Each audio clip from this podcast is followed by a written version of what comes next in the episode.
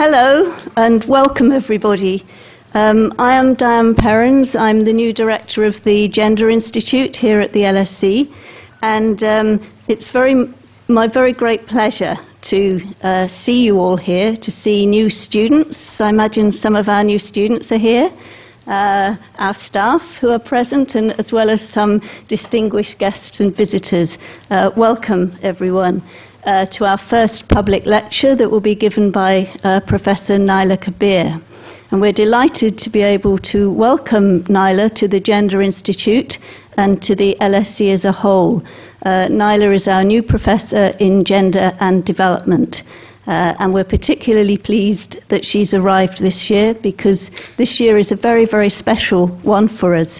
Uh, it's our 20th anniversary, so um, something for us to celebrate. Surviving in gender studies for 20 years is uh, quite an achievement, I think, though I say it myself, uh, thanks to colleagues and people who've been working here. Uh, Okay, so Professor Kabeer, then, uh, as you all probably know, which is why you're here, is a prolific researcher and writer. Uh, she writes on gender, poverty, social exclusion, labour markets and livelihoods, social protection and citizenship, uh, with a particular focus on South and Southeast Asia. Uh, Professor Kabeer has worked for a whole range of international institutions, including uh, UNDP, UNICEF, uh, the World Bank, uh, SIDA, NORAD, and UN Women. Um, she's also worked for a whole range of NGOs, including Oxfam, ActionAid, uh, BRAC, PRADAN, uh, and, and, many more.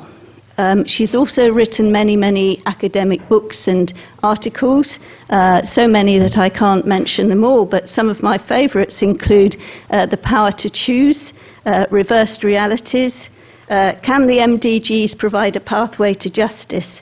And most recently, together with Ratna Sudarshan and Kirsty Milward, organising women workers in the informal economy beyond the weapons of the weak. Um, what perhaps characterises Professor Kabeer's work uh, is her passionate concern with gender, poverty, resistance, and justice. And these issues will be addressed in tonight's lecture, which is concerned with tracking the gender politics of the Millennium Development Goals.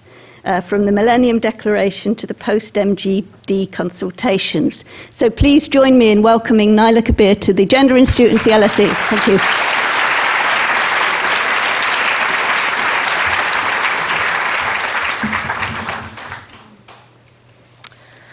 Thank you very much. And uh, this is my second day at LSE.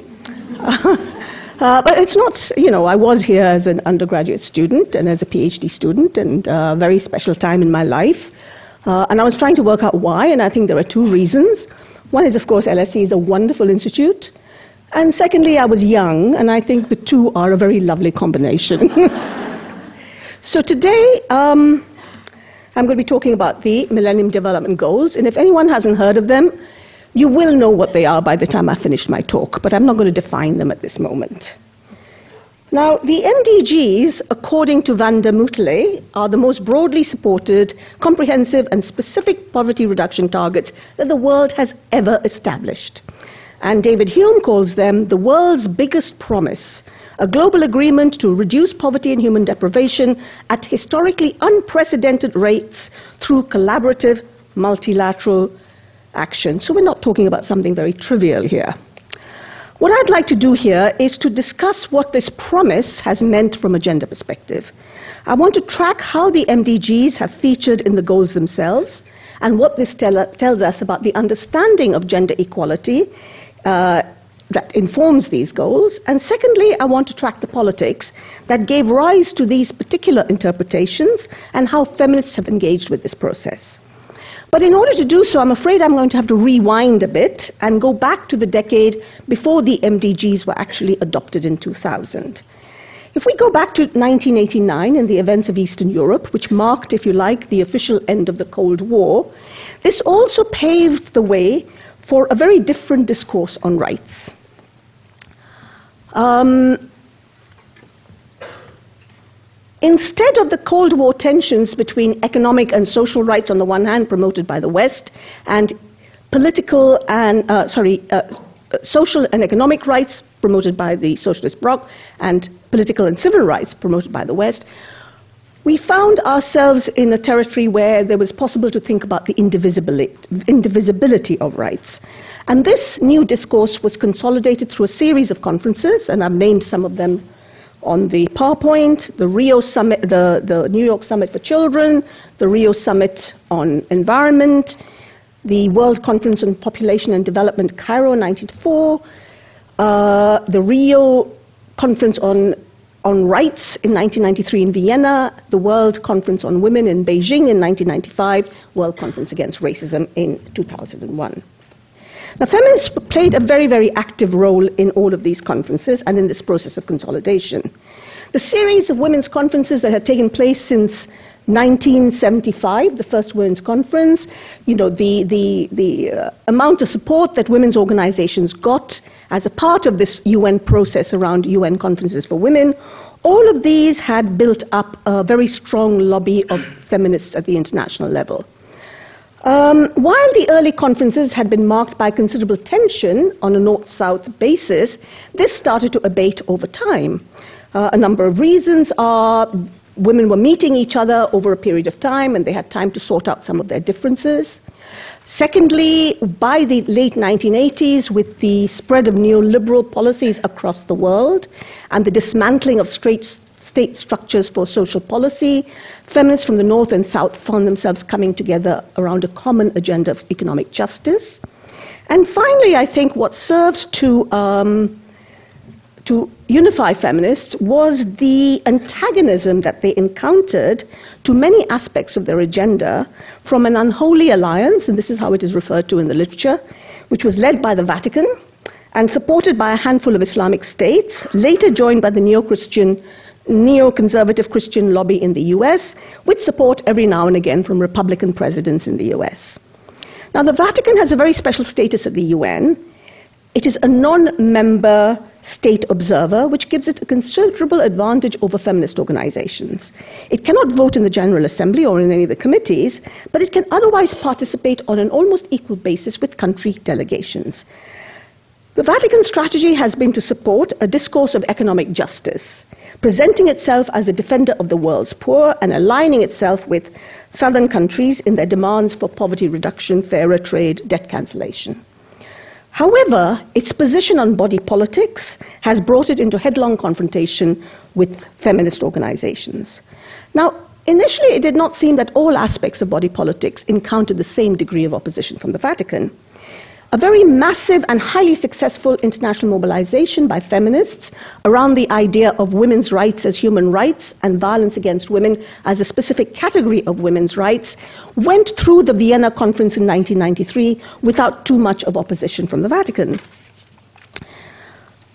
It may have been, I think, as Charlotte Bunches said, that it was not aware that this agreement about women's rights as human rights would be used as a springboard for feminist interventions in later conferences. However, right from the outset, issues of reproduction and sexuality have provoked the myriad proposals and counter proposals, the drafting and redrafting of texts, the square bracketing and unbracketing, which is how you express your reservations in the UN. This is the form that clashes of values and interests take at UN conferences. They take the form of these massive writing and rewriting and texts and redrafting. Now, the clashes of the 1990s had major implications for the way in which gender was subsequently framed the MDGs, and so I want to spend a bit of time discussing it. Until the 90s, I want to start with the Cairo conference. Until, 90, until, the 1990s, governments, academics, and others had conceptualized reproductive issues in terms of the link between population growth and economic development, swinging from the neo-Malthusianism uh, of the population control agenda, which was very focused on reducing women's fertility rates, with the blithe catchphrase of uh, the population conference in Bucharest in 1974 that you don't need family planning, development is the best contraceptive. Feminist reproductive politics, on the other hand, was concerned with women's right to control their own bodies. Although there was some difference in emphasis, feminists in the North had been active around access to safe contraception and abortion, while feminists in the South were concerned with the single minded, frequently coercive efforts to promote contraception and sterilization. However, a process of intensive dialogue over the years brought them together around a common agenda. And they homed in on the Cairo conference as a means for exerting pressure on their own governments. There was a great deal of preparation for this task, and some of this preparation involved negotiations around language, and they revealed to us the value laden nature of some of the key terminology uh, in, in the whole feminist uh, discourse around reproduction. In, in particular, the tensions between the qualifying adjectives of sexual and reproductive on the one hand, and between the associated nouns of needs, health, and rights on the other. Sonia Correa has pointed out that the, re- that the terminology of reproduction, health, and needs carries connotations of respectable behavior and finds its way with relative ease into UN documents. The language of sexuality and rights, on the other hand, has more radical connotations, is redolent of all kinds of misbehavior by Bolshi women, and such terminology generates a great deal of unease within the UN's corridors of power. Amongst feminists themselves, there was a great deal of tension. Feminists of the North had, with considerable ease, adopted the language of reproductive rights in their struggles for safe uh, abortion and contraception, but many feminists in the South had preferred the language of reproductive health to express the reality of women's health needs over the individualism that they associated with the notion of rights. However, the distance between health and rights began to close when it became clear that an agenda defined by reproductive health alone lent itself very easily to semantic cooptation and uh, re, re, the re-wording uh, of conventional family planning programs. It seemed that unifying health and rights would strengthen the movement's agenda of improving women's reproductive lives. But the distance between sexual health and sexual rights was far harder to close. Sexual health remains the more acceptable of these as far as institutions are concerned. And in particular, it had found its way into UN documents as a result of the HIV AIDS pandemic. And WHO had, had adopted the language of sexual health and reproductive health quite early on in the 1990s. But the political and discursive evolution of sexual rights reflected a far more radical struggle within society itself. Conceptual struggles amongst feminists, particularly in the US, Europe, and Latin America, who had begun to question the nature of the relationship between sex and gender, and political struggle, struggles by the gay and lesbian community against sexual discrimination and for the right to sexual self determination. At issue here, of course, were very unquestioned uh, boundaries about sex, gender, nature, culture, and so on. And these were debates that did not travel as easily across the world, not only because they appeared to have destabilizing implications for the way in which sexuality and reproduction was organized in society at large, but because they also questioned some of the taken for granted assumptions within feminism itself. So by the time Cairo came along, there was some degree of consensus around reproductive health and rights, but sexual rights was still the new kid on the block as far as the whole rights articulation was concerned. And it was not really mentioned in the discussions until the eve of Cairo. Now, at Cairo, feminists were fortunate because we had a very dynamic woman from Pakistan, Nafis Sadik, who was both a self professed feminist as well as a, a, gynecologist with experience in rural Pakistan. And she was able to provide very dynamic leadership for the conference. However, the Holy See led the opposition. Five months before Cairo, Pope, Paul, uh, Pope John Paul had written to all heads of UN nations to say that ICPD, the International Declaration at Cairo, would produce a se- serious setback for all of humanity. And at the last preparatory committee conference in 1994, just before Cairo, it square bracketed the term reproductive health in the document that was going to be discussed 112 times. At the conference itself, it had 17, 18 official members, making it larger than many country delegations. It managed to negotiate an alliance between uh, Iran and Libya, which meant it had support within the UN for its bracketing, its square bracketing of text. However, its main concern was to keep abortion off the agenda, whereas the Islamic countries were worried about getting family planning to adolescents. Once the idea of sexual rights was dropped from the feminist demands within Cairo, the Holy Alliance, the unholy alliance, broke down. And uh, an extremely uh, progressive declaration was made possible, although The Vatican joined with partial reservations, uh, square bracketing about 10% of the final document. Now, the fact that a group of men, aging men, sworn to celibacy, without member status at the UN, were able to block the proceedings of this conference clearly attracted hostile attention. The Egyptian population minister at the time said at a news conference, Does the Vatican rule the world? We are not here, the world is not here to be dictated to. We represent more than 5 billion people, opposed to the 190 at the Vatican. And as the Financial Times and others pointed out, Unlike other states that have to govern people with health problems and formulated population policies, the Vatican in Cairo was there to defend religion. And it was not moderated by the influence of a domestic polity, by the need to be elected, or by political pressure to maintain friendly relations with other nations. The second round came at the Fourth World Conference in Beijing, which again was a historic event. Um, it represented an international movement where, whose members were present and active not only in the NGO forum that accompanied Beijing, the official conference, but also part of the official delegations. Present also and active at Beijing was the Vatican. This time its delegation was led by Mary Ann Glendon, who was a professor of law at Harvard, and signaling that the Vatican had absolutely no problems with uh, women taking political leadership in the public domain. The the platform for action that was agreed at Beijing was one of the most contested of all UN conferences. This time, the contestations revolved around the very concept of gender, which was interpreted by religious conservatives as a code for the disruption of cherished, cherished certainties about human relations. Signs of the backlash was already evident at the final PrepCom meeting in April when the representative from Honduras proposed to square bracket the word gender throughout the text. Within the conference itself, there was a moment when two paragraphs had generated 31 amendments. A working group finally found a, a, definition of gender that seemed to be acceptable. Despite all these divisions, the fact that the Platform for Action spelled out a very ambitious and transformative agenda is testimony to the remarkable negotiating skills and efforts of feminists within and outside the official conference. Beijing spelt out a, um, I hope I have this on the, yes, principle of shared power and responsibility between men and women at home, workplace, and in the wider community. It spelt out 12 critical areas uh, which it believed were essential to address to, to address the subordinate position of women across the world. These areas had been chosen because they represented the underlying and intersecting causalities that lead to the uh, subordination of women, and as you will see, they cover both sexual, reproduction, and economic issues.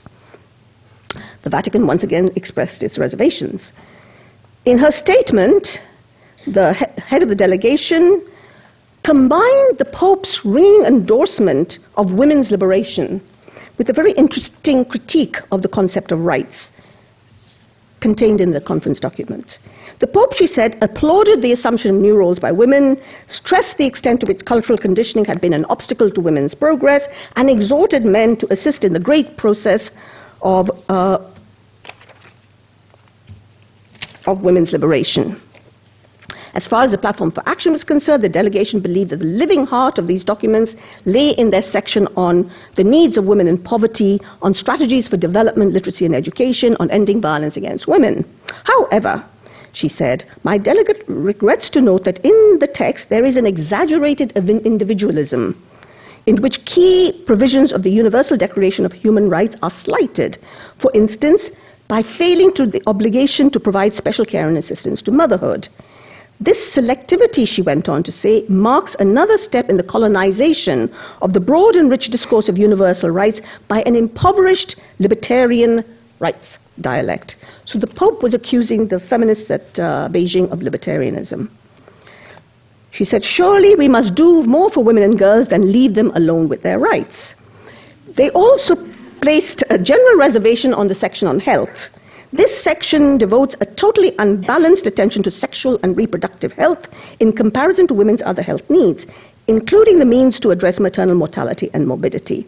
Moreover, the Holy See cannot accept ambiguous terminology concerning the unqualified control over sexuality and fertility, particularly as it could be interpreted as societal endorsement of abortion or homosexuality. And it pointed out that the Beijing conference had no mandate to introduce any new rights. And any new rights, by the way, was code for sexual rights. Now, I've gone into some detail on the sound and fury that accompanied these encounters by feminists and religious conservatives in the 1990s because it was a contrast to the completely deafening silence amongst feminists with the parallel process that led to the MDGs. Let me now turn to those and start with the fact that alongside the rights agenda in the 1990s was the emergence of the human development paradigm. Structural adjustment policies had uh, set back many countries as far as social progress was concerned without delivering on growth, leading to the 1980s being described as a lost decade for Africa and Latin America. Critiques of these policies draw attention to their human costs, and in 1990, influenced by the work of Amartya Sen, the Human Development Report was brought out by the UN, and it challenged the idea that you could measure progress purely in terms of per capita income and it called for attention to the human development, human dimensions of well being and freedom. However, the 1990s, as we saw, was also the end of the, of the Cold War, and with it, less pressure on rich countries to keep poorer countries within the orbit of Western influence. The result was the onset of what is called aid fatigue and a steady decline in official development assistance. It was to counter this trend that at the same year, 95, which saw a large and diverse group of women gathering in Beijing, there was a meeting by a small and largely male group who were members of the OECD's Development Assistance Committee. And they met in Paris to discuss what they could do to counter aid fatigue.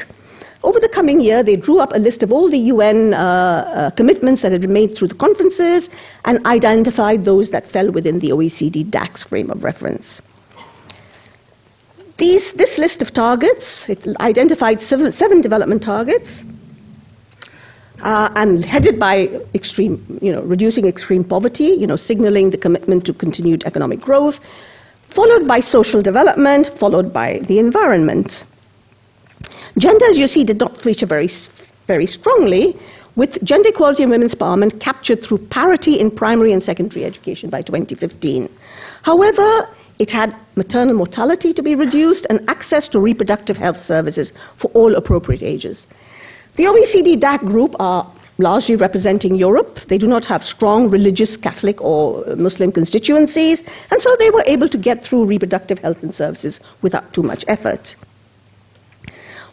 And the only other country that could have objected, which was the US, had Clinton in the White House, and he was committed to Cairo.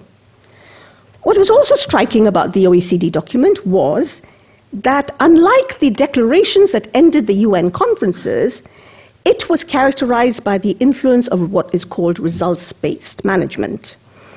In other words, the use of management and auditing tools which have been imported from the private sector into the public sector and the aid business in order to demonstrate how results are achieved through the objective measurement and monitoring of the performance of those who receive aid. So, what we have are goals, targets, and indicators within a time bound period. And this was useful to demonstrate to the people who are giving aid that aid was going to be used in an effective way. What it did, of course, was to rule out human rights, democracy, and participation those open ended, non-linear processes that had featured in so much of the UN uh, declarations.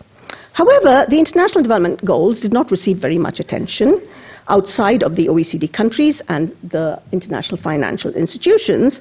It was all far too secretive and too technical, I think, to capture the imagination of the public.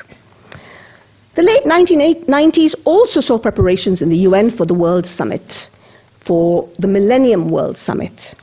And this was an opportunity for people within the UN to draw up an agenda which would capture and place development back at the center of the UN as opposed to it being driven by humanitarian aid and uh, conflict and so on. They too looked at the past uh, commitments of the UN conferences, and they drew up their own list. Their list was influenced by who was present on that group. So I read an article recently by Mark Malloch Brown, who was one of the architects, who said they forgot to put environment on their list, but he had gone out of the room and he bumped into the head of the person who leads on environment at the UN, and so he rushed back into the rushed back into the room and put environment as goal number seven. However, UNIFEM and UN Division for the Advancement of Women, the two uh, groups leading on gender issues in the UN, were not present. I'm not sure um, exactly what the, that provisional list was, uh, but there were three things that were, were missing from it that were on the international development goals of the, the um, OECD. Missing from the UN list was um, reproductive health.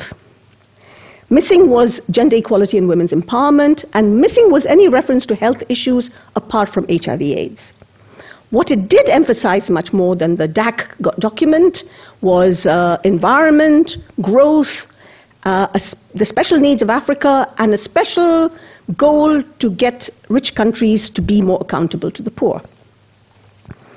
The Millennium Summit had not loomed very large on the feminist agenda, but the Vatican was indeed very active. And in the preparatory meet, in, in the, the prior meetings, it made sure that reproductive health did not make it onto the UN agenda. So, the Millennium, the Millennium um, Summit took place in September 2000, brought together 189 heads of government received a great deal more public attention than the DAC meeting because of the symbolic nature of the meeting and the number of heads of government. And it spells out what Hulme has called the um, biggest promise that we have made on poverty. Framed by a strong commitment to human rights and social justice, count, count, couched in gender inclusive language. Men and women have the right to live their lives and raise their children in dignity, free from hunger and free from violence, oppression, or injustice.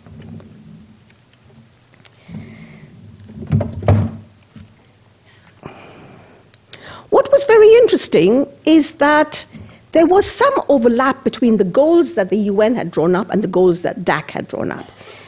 And in order not to have too much discrepancy between these two lists, the UN document has a very interesting uh, uh, mechanism. It begins the paragraph on development and poverty reduction by we resolve, and it has lots of broad commitments. Then it goes on to we also resolve, and there you have the commitments on which both DAC and the UN have agreed, and then you have we further resolve. So there are ways in which they were signaling that there were certain goals on which they could act immediately, there was agreement, but there were others that they could not act on until there had been uh, consensus. So, uh, maternal mortality and the gender equality empowerment women's empowerment was back, but in a very instrumental way, as effective to combat poverty, hunger, and disease. But interestingly, it had we resolve, therefore, to combat all forms of violence against women and to implement the Convention on the Elimination of All Forms of Discrimination Against Women. So it left people with um, mixed feelings. We were glad to see violence was on the agenda, sorry to see that women's empowerment had kind of disappeared to somewhere, uh, was relegated to the non implementables. But the next step was a roadmap. And when this roadmap to how we do we implement the Millennium Development Goals took place, it became clear that the International Development Goals were going to be the model. The goals were fewer, they were measurable, they were concrete, and most importantly, they had the backing of the most powerful players in the development business the uh, OECD countries and the international financial institutions. So by the time we got the Millennium Development Goals, they started to look very much like the International Development Goals. Um, we got promoting gender equality and women's empowerment back onto the agenda. It was now part of the goals, forefronted very much still uh, articulated in terms of education, but there were indicators that talked not only about education, but also women's share of waged work in non agricultural employment and women's share of parliamentary seats. There was uh, attention to maternal health, nothing on reproductive health and services. And then goal number eight was com- uh, developing a global partnership for development. The interesting thing about goal number eight is it's where you were asking the rich countries to participate in this process, but it was the only goal without any targets, no time bound, no indicators, nothing. It was open ended.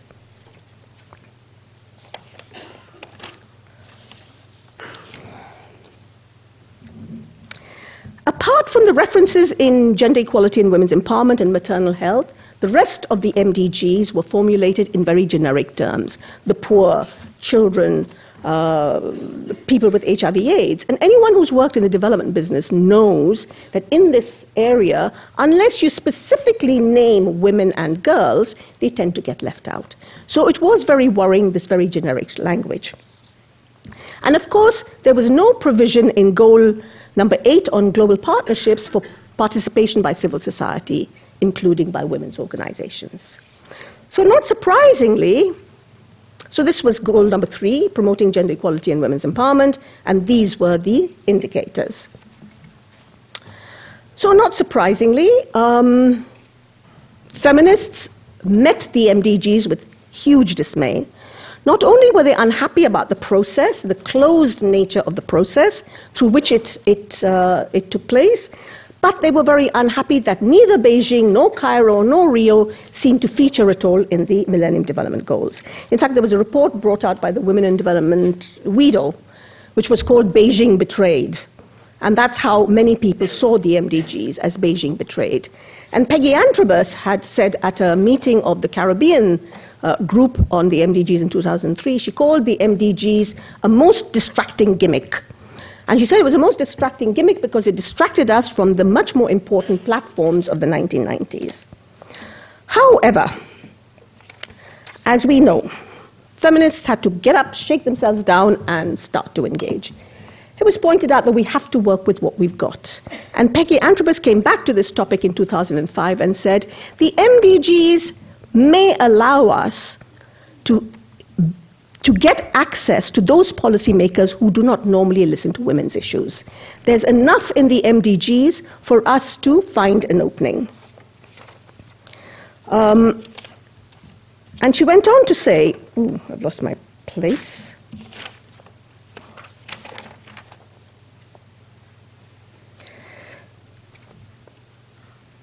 And she went on to say that gender equality was critical to the achievement on all of the MDGs, but they, that had not been noted. That was the hidden subtext. Women's unpaid work was important for education, for maternal mortality, for HIV AIDS, and so on, but none of these had been acknowledged in the document. More specifically, if we look at MDG 3, she pointed out that education in the Caribbean, women have higher levels of education than men.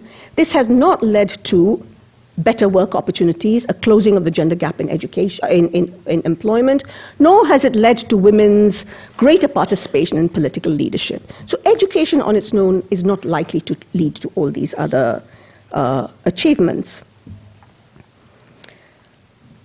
They also asked what the MDG on women's empowerment meant. Um, what does Closing the gender gap in education tell us about the quality of the education that people receive, girls and boys, what they have learned and what opportunities they get. What does women's share of parliament tell us about how they got there? Were they nominated? Were they elected? And can we assume that they will now act in the interests of gender equality? We cannot. And finally, women's share of wage employment. What does it tell us about the quality of the employment that women are getting, particularly at a time when the global economy is characterized by growing informalization of work? So there were a great deal of problems about all the silences on MDG3 and on the others. However, an important opportunity emerged when Jeffrey Sachs joined the Earth Institute at Columbia University and started the Millennium Project. And very soon after that, he was asked by the Secretary General to become uh, a special advisor on implementing the MDGs. The advantage of this was the Millennium Project was not a UN project. It was funded by, don- by donors and foundations, and therefore it could come up with its agenda without the kind of politically charged atmosphere of UN General Assemblies, but its leader had direct access to the Secretary General. Three of the task of the seven or eight task forces that were set up by the Millennium Project all highlighted sexual and reproductive rights as critical to achieving the MDGs. Obviously, the one on gender equality, but also the one on maternal mortality and child mortality, and the one on HIV/AIDS. So each of them reinforced each other's messages. The one on maternal mortality is actually a very brilliant document. It's, got, it's called Who's Got the Power? And it uses the idea of sexual and reproductive rights as its central organizing concept, making it impossible to not acknowledge the importance of sexual and reproductive rights in the MDGs. The, the, the pincer movement of these three task forces was successful. At the General Assembly in 2005, when the Millennium Project uh, submitted its uh, report, the General Assembly adopted sexual and reproductive rights as, uh, as, as one of the, as, as a commitment, and it became MDG 5B in 2008. So, through this kind of rather complicated process, reproductive um, access to uh, universal access to reproductive health became a part of the MDGs. And the other big success was that uh, the goal on poverty reduction, which is goal number one, had not referred in any way to employment. And again in 2005 or 6, they, they adopted a goal on productive employment and decent work for all, including women and young people. However, these achievements or these gains within the MDG process has to be offset against the war of words and the kind of struggles for interpretive power that these uh, embodied that was going on everywhere else.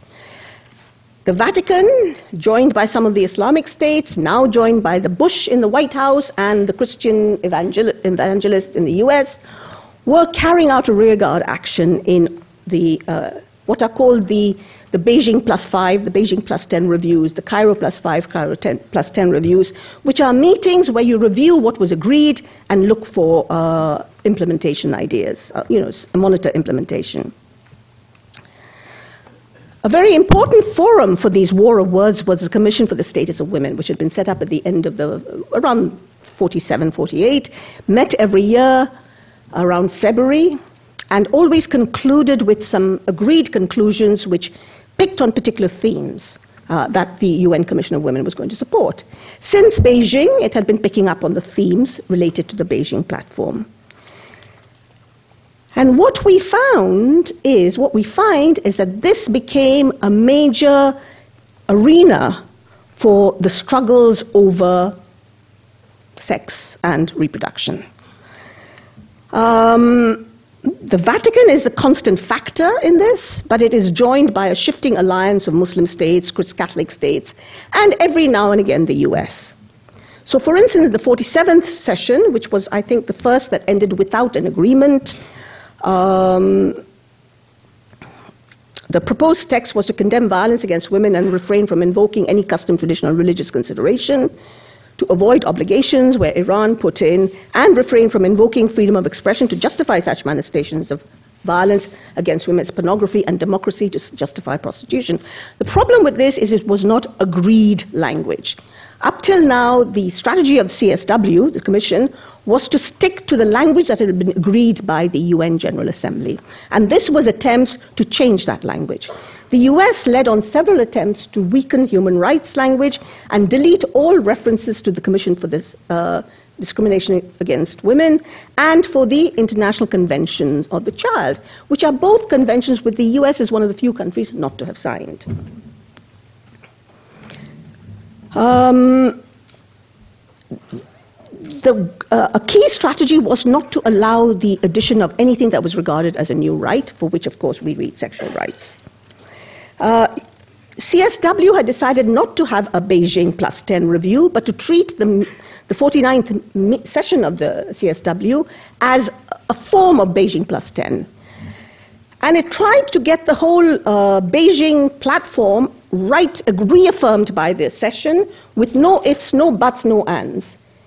Every single country in the prior consultations agreed with the exception of one, and that was the United States, who wanted to add, as long as we recognize that they do not create any new international human rights and they do not include the right to abortion.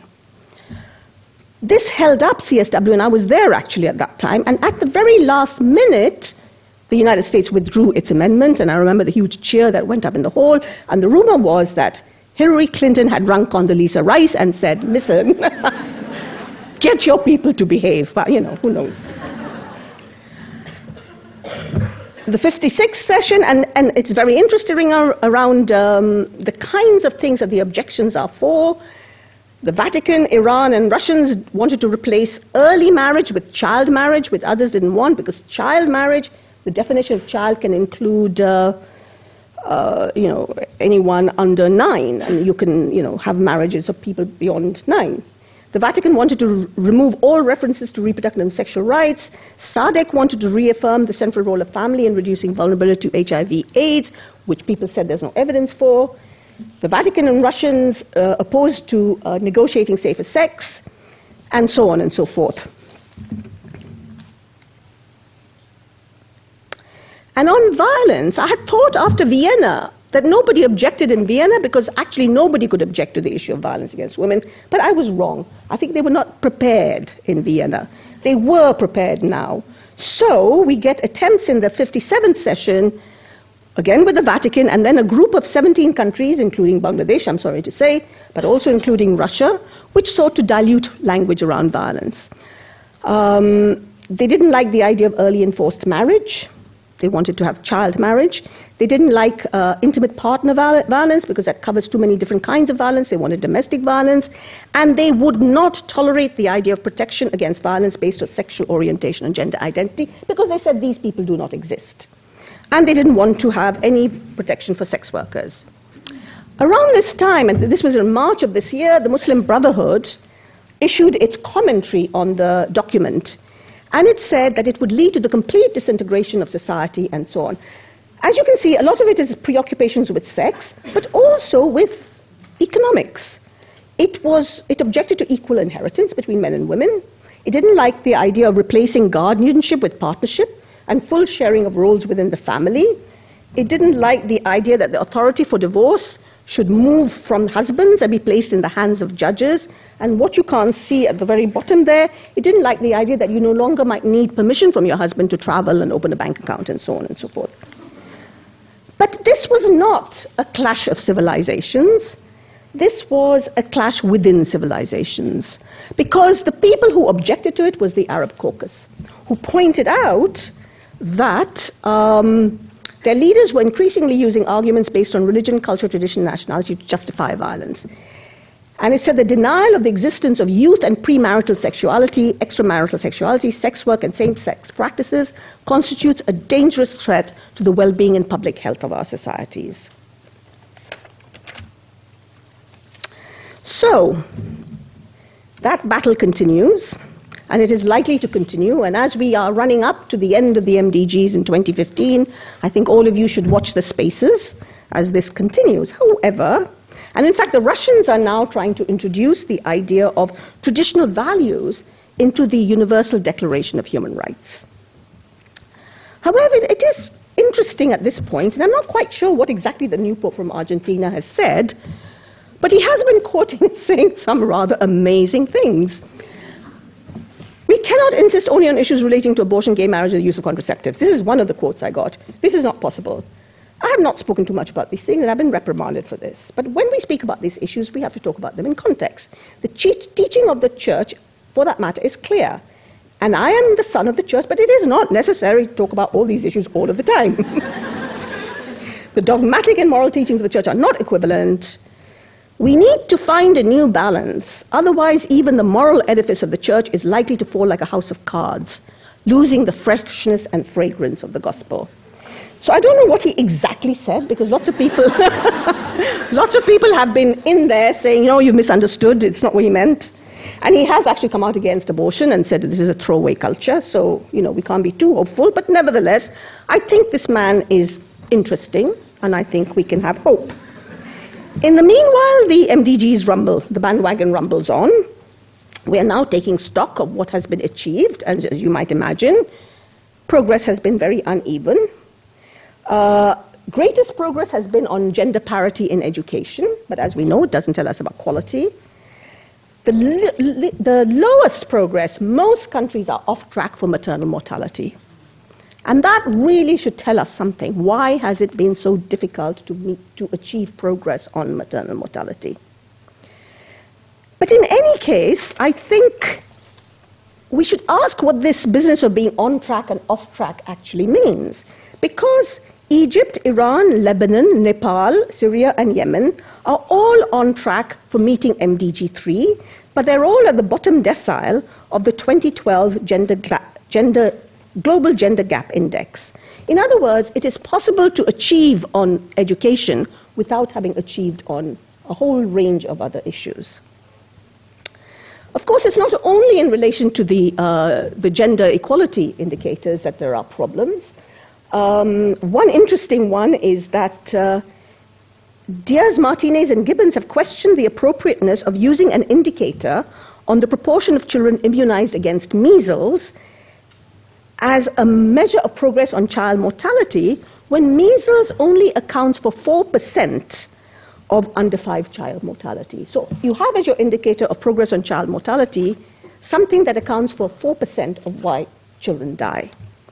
And the other question has been the way in which the MDGs focus on averages and proportions means that they, they give you an average picture that leaves out all those people who are left behind. So you may achieve on the MDGs, but your very poorest may continue to have been left far behind. Then did Peggy Antrobus get her wish about, uh, you know, feminists will get more of the money if we engage with the MDGs? Not really, not really. Um, Gender-focused aid remains at a very low 2 to 5% of all bilateral aid, which is the main source of aid for uh, gender projects, and only half of it goes to projects where gender equality is the fundamental objective. How long have I got, Diane? Uh, about five minutes. Okay.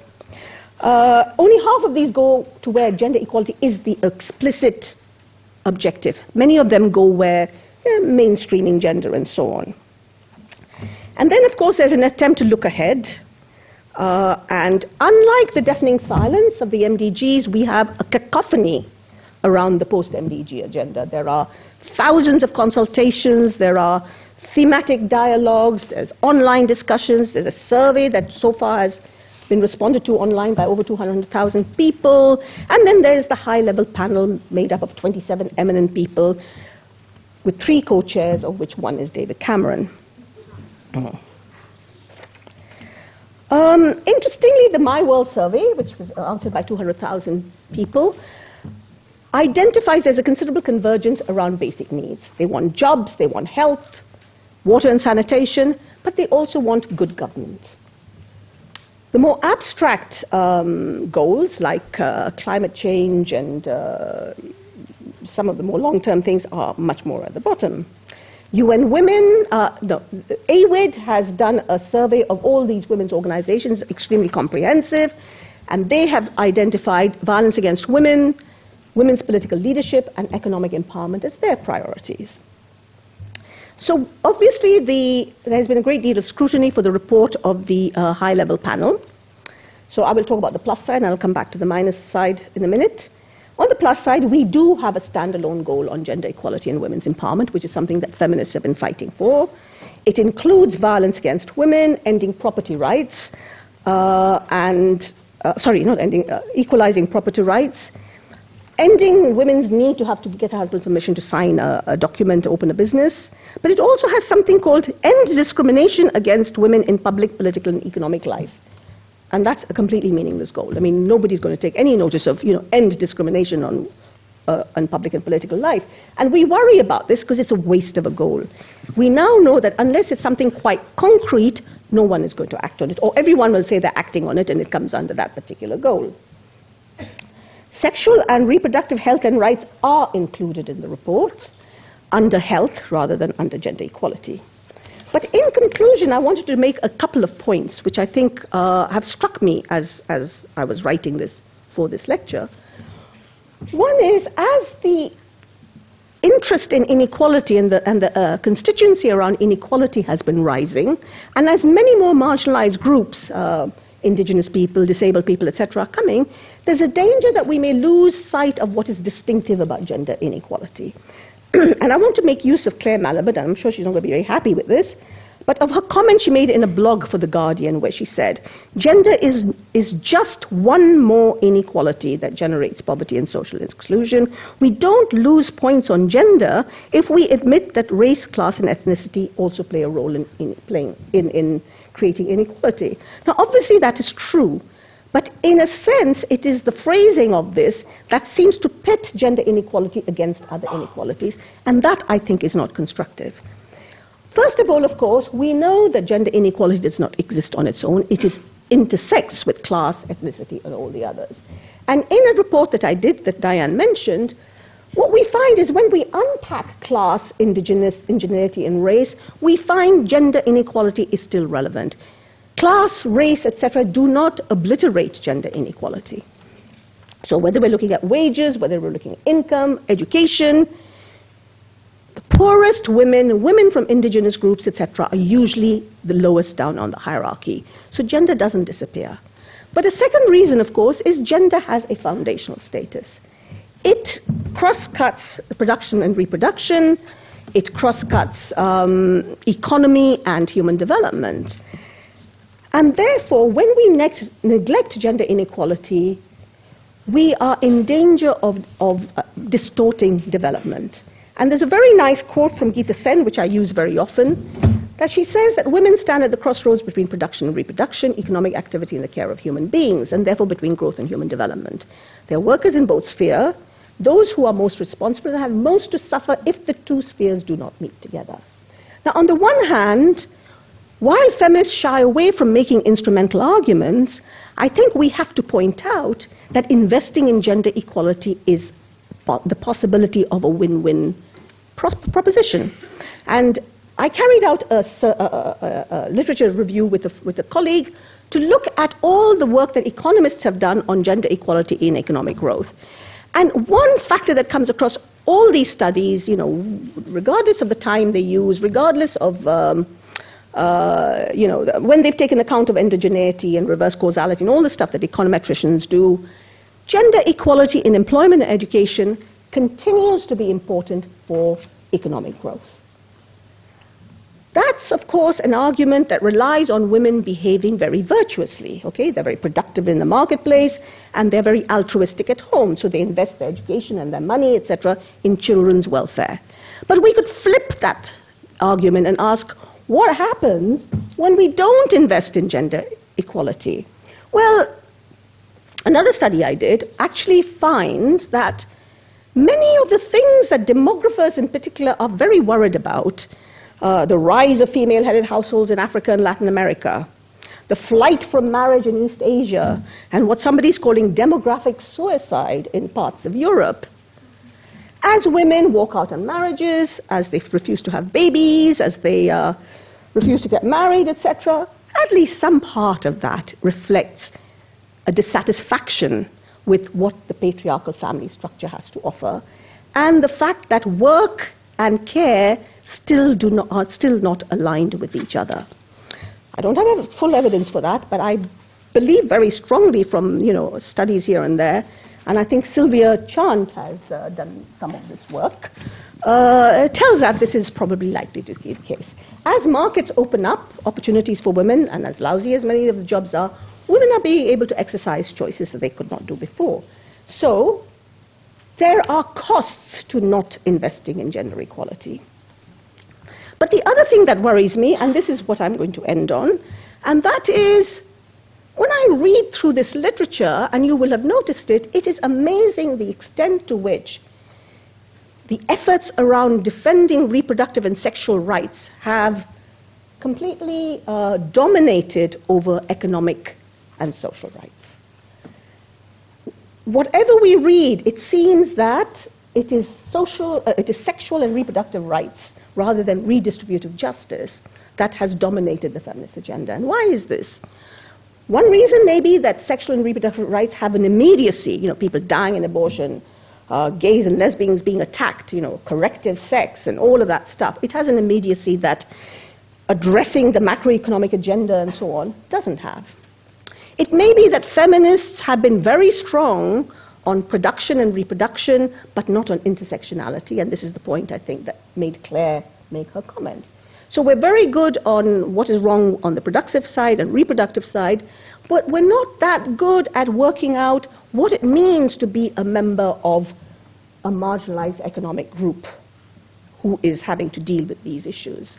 But I think there is a third issue, and that is, and this has been pointed out by Gita Sen, that those countries that have defended sexual and reproductive rights in the international arenas, including the US under Clinton and so on, are very silent on the economic justice agenda. So they have been happy to work with feminists defending social and reproductive rights, but they, are, they are, have a very hard-nosed approach to anything that questions trade policies, structural adjustment, debt, and so on. So in a sense, feminists have made their allies against the Vatican through people who are not that interested in the economic justice agenda. And so a lot of energy of feminists, and particularly because the Vatican has chosen and, and the, the, Unholy Alliance has chosen these topics, much of the energy of feminists has gone to defending Cairo and sexual and reproductive rights and not being able to move forward on the other aspects of the Beijing and the Cairo agenda. So from that point of view, and my concluding comment is when we go back to the report of the high-level panel, Yes, they've got gender equality as a standalone goal and so on and so forth. But they've also interviewed many, many CEOs of corporations and civil society, and the importance that they give to each can be uh, summarized by the fact that corporations are mentioned 180 times in the report of the high level panel. Government is mentioned 80 times, and civil society is mentioned 30 times. We are told that corporations are very willing to work on the MDG, uh, the post-MDG agenda, clean air, good jobs, decent work, and so on. But in return, you know, they want uh, macroeconomic stability and you know good infrastructure, and they want um, you know skilled workers and so on. But the question is, who will hold the corporations accountable? There is some reference. We know how we can hold the government accountable, especially if they're democratic. But who will hold the corporations accountable? There's some reference to tax avoidance, etc. But in the end, the report ends by saying we will rely on the willingness of corporations to report on their performance. And that, I think, is a very worrying uh, trend. Okay.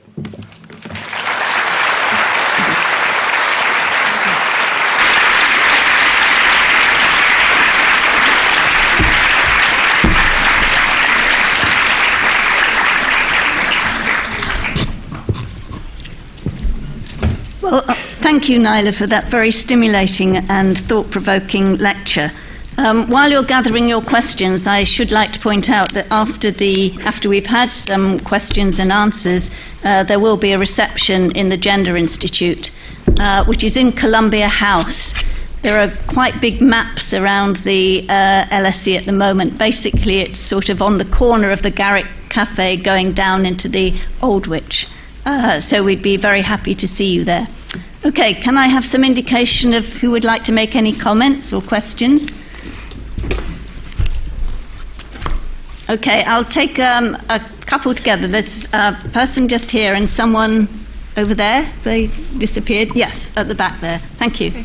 Hello, and thank you for your wonderful speech. I have a question. I'm from Germany, and in Germany we have a big discussion about whether we should introduce quotas in, in government and in um, companies, especially for the leading positions, but also maybe for, for average positions in the, the middle. On the middle level, um, what do you think about quotas? Do you think it should be like a free market where, where the best can can uh, success uh, succeed, or do you think that there should be uh, a governmental regulation of uh, gender issues. Okay, so we take the one at the back as well, please. Um, thank you for that wonderful talk. Um, I think one of the examples you you pointed out was in the Caribbean. You said that women had uh, better educational uh, qualifications than men, and yet over there they weren't able to uh, have the equality in terms of gender, uh, and wages and things like that. But I'm, I'm wondering uh, if that's not the case here as well. I mean, is, don't women here tend to get about 30 to 40 percent less in terms of wages for the same role? And also in the parliament, I, I don't think they are equally represented here as well. So I'm wondering that if the strategy uh, should be to kind of get a uh, greater voice in the parliament so that you could be making those kinds of decisions instead of kind of just uh, um, waiting for the Vatican to say something and then say, okay. or I feel like your strategy is, is, is maybe something to consider here. So. You want to take this too? Okay. Um, the quota question is always, uh, you know, it's, it's, it's got a plus side and a minus side. Um, I think it is generally accepted that if you want to facilitate uh, a fast track, and if you don't want to wait the 70 or 80 years that the Scandinavians had to wait before they got, you know, decent uh, representation of women in parliament, you will have to use quotas. I think what you cannot expect that because women in parliament have come in through quotas that they will necessarily promote gender equality. You know, women represent all kinds of different politics, and they don't necessarily. However, um, and I think Anne Phillips's argument here is very good. They are half the population, and if they're missing from Parliament, then there's something wrong. On corporations and so on, I think, um, again, the problem of quotas is the backlash, right? And if you push them too hard, there is a, a likelihood of a, a backlash against, you know, these are not women with merit, and B, as in India, you know, the solution to a lot of uh, disadvantage is quotas. And there's a limit to how many different kinds of quotas you can have. So I think quotas are a temporary measure. I think what you do need, and I think you do need them in political decision making, but I think you do need to be working on the structures and barriers that prevent women from getting into these positions of power.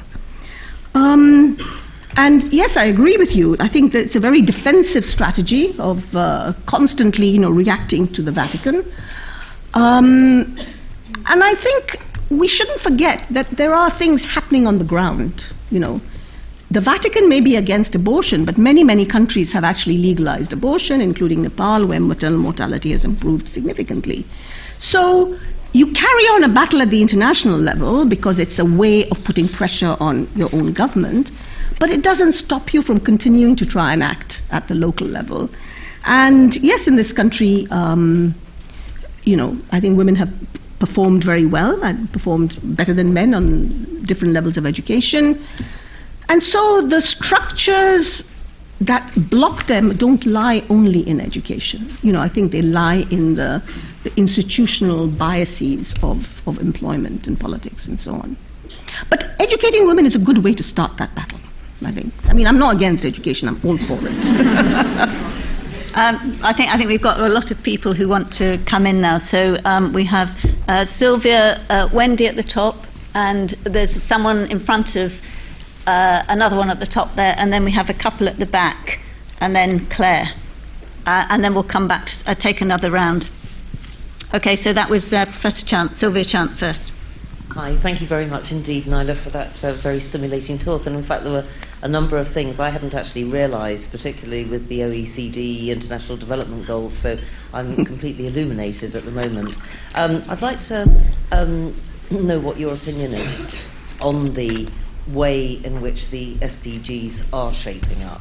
I've been reading a little bit around this with the kind of need to have a standalone goal, um, the call to have gender indicators in all the other goals as well.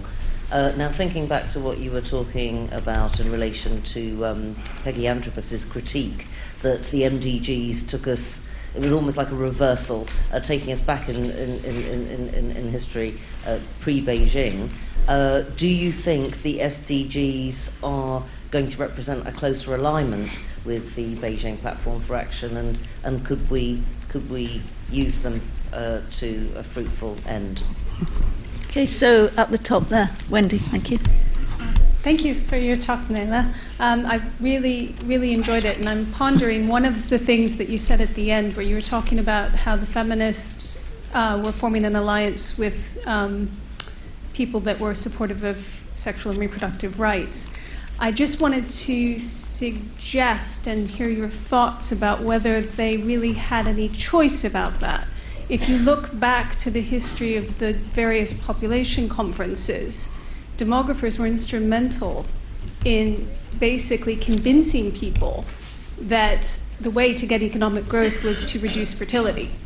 And the wonderful trick that Notestein did, where he basically switched the equation so that it was fertility leading economic growth rather than economic growth reducing fertility, really changed the stakes so that if feminists were going to actually have a voice and be heard at all, they had to be instrumental in their dialogue, and that meant basically coming up with a discourse which resonated with the pre existing demographic expertise. So I don't know that it was so much a conscious choice between sexual and reproductive health, a liberal feminism versus more economic rights. I think it was probably much more a practical choice based on the surrounding um, funding and, and the, the, the, current expertise and agreement about what the issues were. Um, and the reasons behind that are much more complex, but uh, I'll leave okay. that to one side. And diagonally to the mm, left or right, depending which way you look at it. Thank you. Uh, hi. Um, thank you for that stimulating talk. I have two questions. Uh, one is I want to know what happens when, um, so as you said, uh, these Millennium Development Goals, some of them have been, the stipulated time for meeting them uh, has been 2015. So what happens when these goals are not met by the stipulated time? Um, and the second question is, um, with like when we talk of uh, global scenario, we have such culture, such extreme cultural beliefs across the globe. Um, I want to know what will it take to come to a common understanding um, of a decent definition of treating women globally. Thank you. And then it was at the back. Yeah, Dinara. Hello, thank you very much for that talk. I'd just like to hear a bit more of your thoughts about what you think when feminists engage with the international sphere. Do you see a way of how we could shift the question from why does gender matter among inequalities to tackling multiple inequalities together? Okay, I think mm-hmm. I think that was all I asked for at the moment. I, I will come back to some more another round in a moment. Okay, so we've got. Um, uh, Sylvia, I'm I'm a little bit more optimistic uh, around this time round, if only because this is not happening behind closed doors. And because we have got UN Women, and it is very, very visible and very, and it has the resources to mobilize quite a lot of uh, support. And everybody's become more au fait with the MDGs. You know, people are, they know what it means, they know what, they've understood some of the compromises and so on. Um, and I think we've got some excellent people in UN Women, uh, some of the people we know, who are thinking. And I thought what is very interesting is the report that UN Women have brought out on the standalone goal. And they say they've drawn their inspiration for the, what they've chosen from um, the human rights agenda, from solid research and evidence, which is something we have in our favor because evidence is often a you know, it, supports the cases we're making. Uh, from women, the lessons of women's collective action across the world, because that has been very important in pushing feminist agendas forward. And there was a fourth one, I can't remember it. But anyway, so I think uh, there's a far more sophisticated um, uh, strategy going on, and a lot of you know people thinking, which I don't think was the case in 2000. In fact, they were not included in the interagency uh, group. I'm not sure why. Um, and so there may be, and, and there may be ways of bringing Beijing back.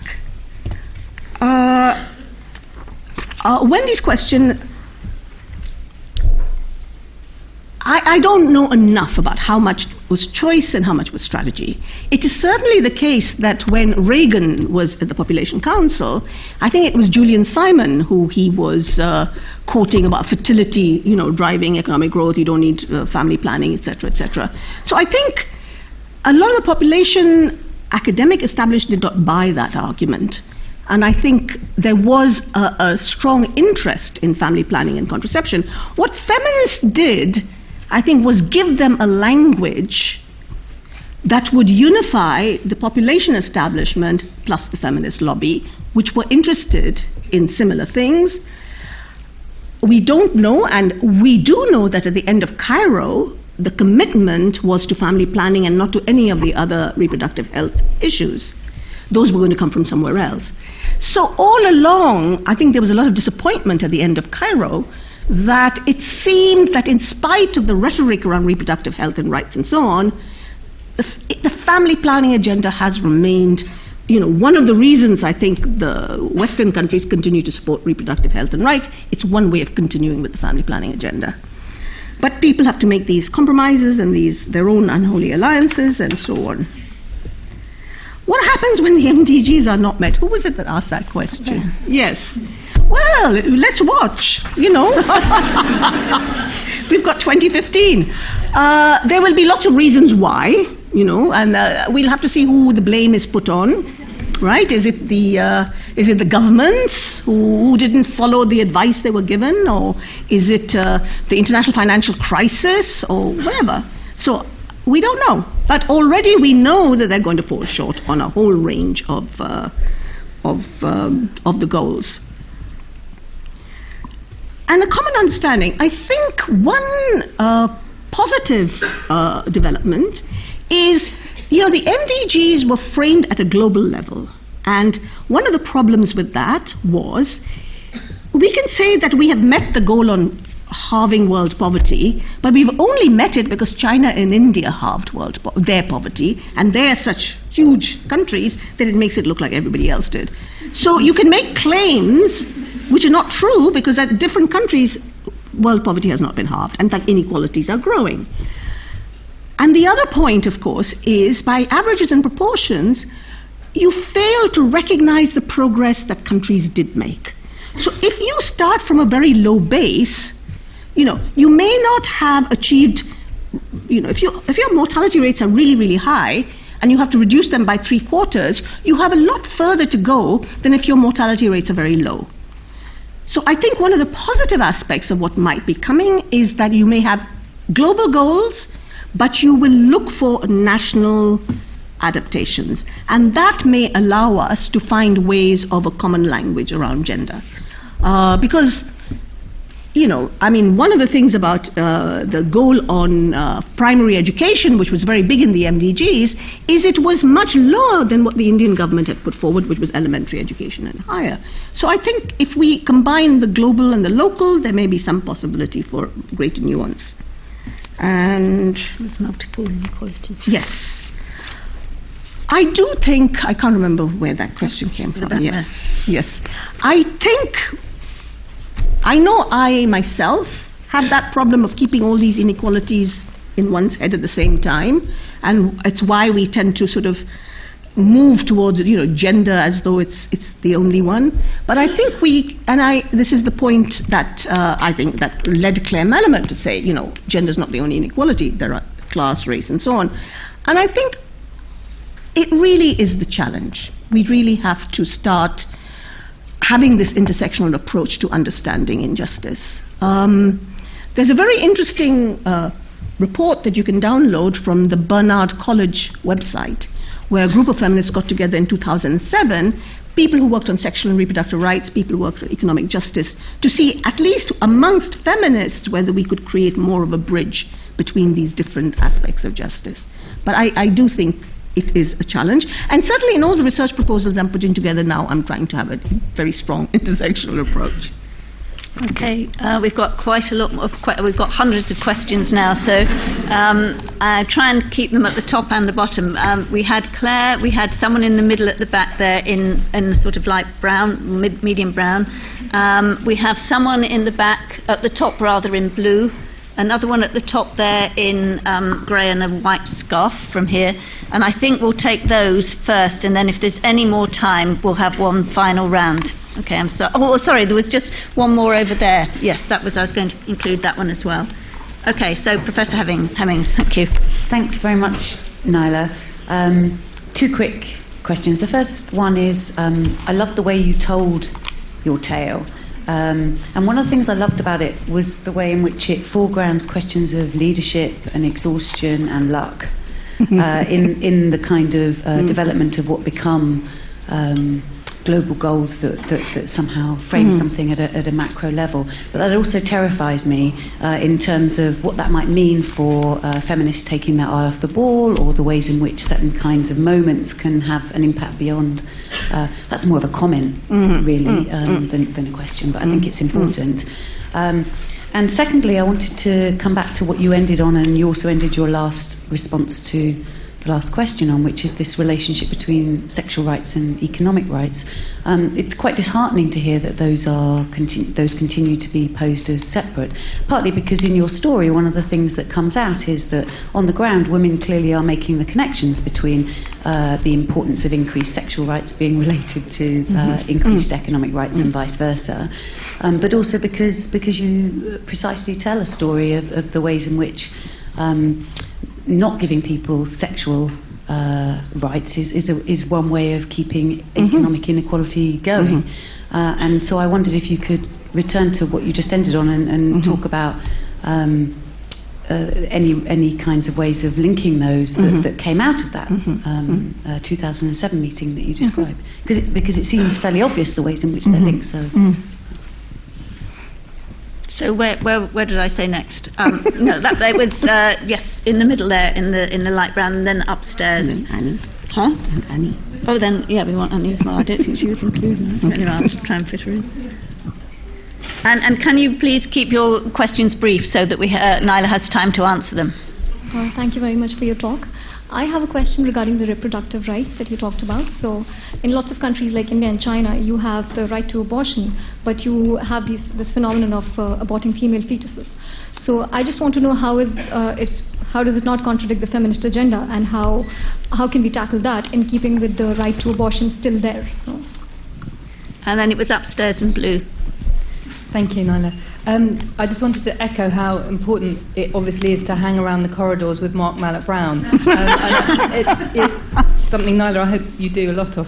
But um, I just wanted to, to, come back to this intersection between the, the reproductive and the productive, um, and just how important it is to focus on the economic rights. And and the strategies that we need to develop in order to do that. And clearly, one of the things is that we need to form better alliances with those who are trying to challenge the macroeconomic model. And I do think that's something that, as feminists, we, we haven't been as good on as we might. But I wonder whether the other thing is to identify specific and potentially achievable asks around women's economic empowerment and unpaid care, um, which are transformative, but which don't appear to be as transformative as in fact they are, and are therefore not as threatening to, to um, the powers that be as as they should be, um, and, and some asks that we can coalesce around, because that's something that I think we managed to do on sexual and reproductive health and rights and haven't managed to do around economic rights. So I just wondered whether you had any suggestions of what those might be. Okay, and then it was the other uh, one upstairs. Thank you. Thank you. Um, right, so my question actually mirrors a bit hers, so it's going to be short. Um, it's related to the redistribution of resources and more into the context of human rights. They've been blamed that they're actually gender neutral. So I wonder what do you think is the usefulness of actually using the rights, uh, social and economic rights language to achieve gender equality and women's empowerment? And then downstairs in red. Hi, I was interested in your almost obsession with the Vatican uh, in this my obsession presentation. well, yes, your obsession with the Vatican, but I mean, you know, is the Pope a Catholic? How are you going to expect progressive developments out of the Vatican? And it really does lead me to question whether the Vatican and organizations like the UN are really the bodies we should be looking to to bring about real economic development, which is what I think is needed in order for women's equality and for men to be lifted out of poverty as well. you know, I don't know that the Millennium Development Goals uh, are the best way of bringing about real economic development. And then uh, the, I think the last question will have to come from uh, Ann, Annie in Green. Um, oh, you didn't? No, neither, neither wanted one from I know, I thought you had your hand up, sorry. okay, forgive me. Okay, okay. sorry. Just I thought you had your hand up. Uh, serendipity, yes. I think uh, uh, we were once asked by the IDRC on a, on a project that I was a part of, which had many country partners, to try and track the research to policy process. You know, we were supposed to disseminate and so on. So we got everyone to write little diaries about how they were going to. And serendipity paid a huge, you know, who you had dinner with, did you meet Mark Malloch Brown in the corridor, and, you know. In some cases, people had been working for an issue for many, many, many years, and suddenly, you know, around the elderly and care in China, they had not been listened to for many, many years, and suddenly it came onto the agenda, but that's a very different process. It is, there is so much in policy, I think, that is serendipitous, that when donors ask you to, you know, demonstrate your policy impact, I think they should just organize dinners for you with, you know, very important people who you can persuade. So it is worrying. Uh, but it is also about networking. I think that's why that there's so much of this that happens. Very interesting story in David Hulme's article, by the way, on the MDGs about how somebody met somebody in the car park, and you know, and then the OC, the DAC goals came into existence. Anyway, not that simple, but something along those lines. Um, but you were talking about the separation, you know, the extent to which sexual and um, I uh, to me, there is not, it is not, you know, these, they're as separate as, you know, talking about political, economic, social, and uh, civil rights. You know, you cannot, you need one for the other. Uh, you know, women cannot access the right to abortion without funds. Uh, people are constantly discriminated in the labor market on grounds of sexuality. You know, but somehow I think those connections have not been made as, I may be wrong, but when I read, and certainly looking at that Barnard uh, document, you get that sense that those connections are not being made systematically. And part of it is, I think, and you know, if we think of the alliances around the macroeconomic agenda, the people who do a lot of that are the social justice movements who are not very hospitable to feminist issues, and it's always easier to withdraw into your comfort zone and you know, not to have to engage with, with them. But I guess, um, you know, one of the things that Gita said, and I think DAWN has been very good in keeping both agendas in, in the forefront. Um, redistribution of, uh, oh, and, and uh, sort of uh, organizing around achievable things. I think the MDGs are not the place for necessarily very achievable things. You know, they're an opportunity to put big stories onto the agenda. But in trying to translate them into practice, I think a, lot of it does does begin with a much more pragmatic agenda. You know what can be achieved, and but and there are also some things that have enormous transformative potential, like infrastructure around women's unpaid care workloads, which are not threatening. You know, which could be addressed by all kinds of uh, uh, national governments and local governments and so on. So I think, you know, achievability in certain contexts may mean a far more pragmatic approach than others. Uh, on the Vatican, um, you know, I, I, everything you read about this has been about the struggle with the Vatican. Not the Vatican alone, but in alliance with these others. Uh, and so my issue is why does the Vatican have the special status? You know, I think it should not have. It should be disestablished from the UN. It should be, you know, it does not represent any kind of uh, particular polity. And I think if it was treated like any other religious group, it might not feature that much within the uh, kind of conversations that we're having. Uh, is the UN the best place? Um, I don't know where is. Uh, I think, you know, we look at our governments, some of us, and we feel very hopeless, and then we look to the UN as a way of putting pressure on our governments. Other people's, other people may find that their own governments are very progressive or their civil societies are very progressive. And I think one of the reasons why so many feminists have focused on the UN is what uh, Keck and Sikkink called a boomerang strategy. That you use the UN to put pressure on your own government because it's in your own countries that you want to make a change. Uh, and that's what the UN is useful for. It is a global forum. People from different countries come. It's a place to put your arguments and be heard. And you don't quite get that level of leverage if you are a, a very weak feminist movement with a very uh, undemocratic and powerful government. So I think you know one of the reasons for, the, for, for engaging at all with the UN is probably because of that. There was just a question on reproductive rights and sex-selective abortion. Ah, yes. Um, reproductive rights and sex-selective abortion. Um, it is a very difficult one um, because clearly the idea of using your right to control your own body as a way of perpetuating uh, a very patriarchal set of values is problematic. Um, I know that uh, people have been in India and so on have been trying to ban uh, the use of the technology to try and you know to tell what the sex of the fetus is. Um, and in Bangladesh, we've done research on this, and we find that a lot of doctors don't reveal the, the sex of the fetus, and people somehow accept it. But those are all interim measures. You know, I think the real measure is the real challenge is how do you change this discrimination against the girl child? Um, and Korea has turned it around, South Korea, sometime in the late 1990s after being one of the pretty, you know, leaders on this sex-selective abortion. Uh, and I haven't read a very satisfactory account of how that happened. And when that comes, I think it may offer us some, uh, you know, some kind of uh, ways forward. Okay, thank you. Okay, so I'm sorry there's no more time for questions.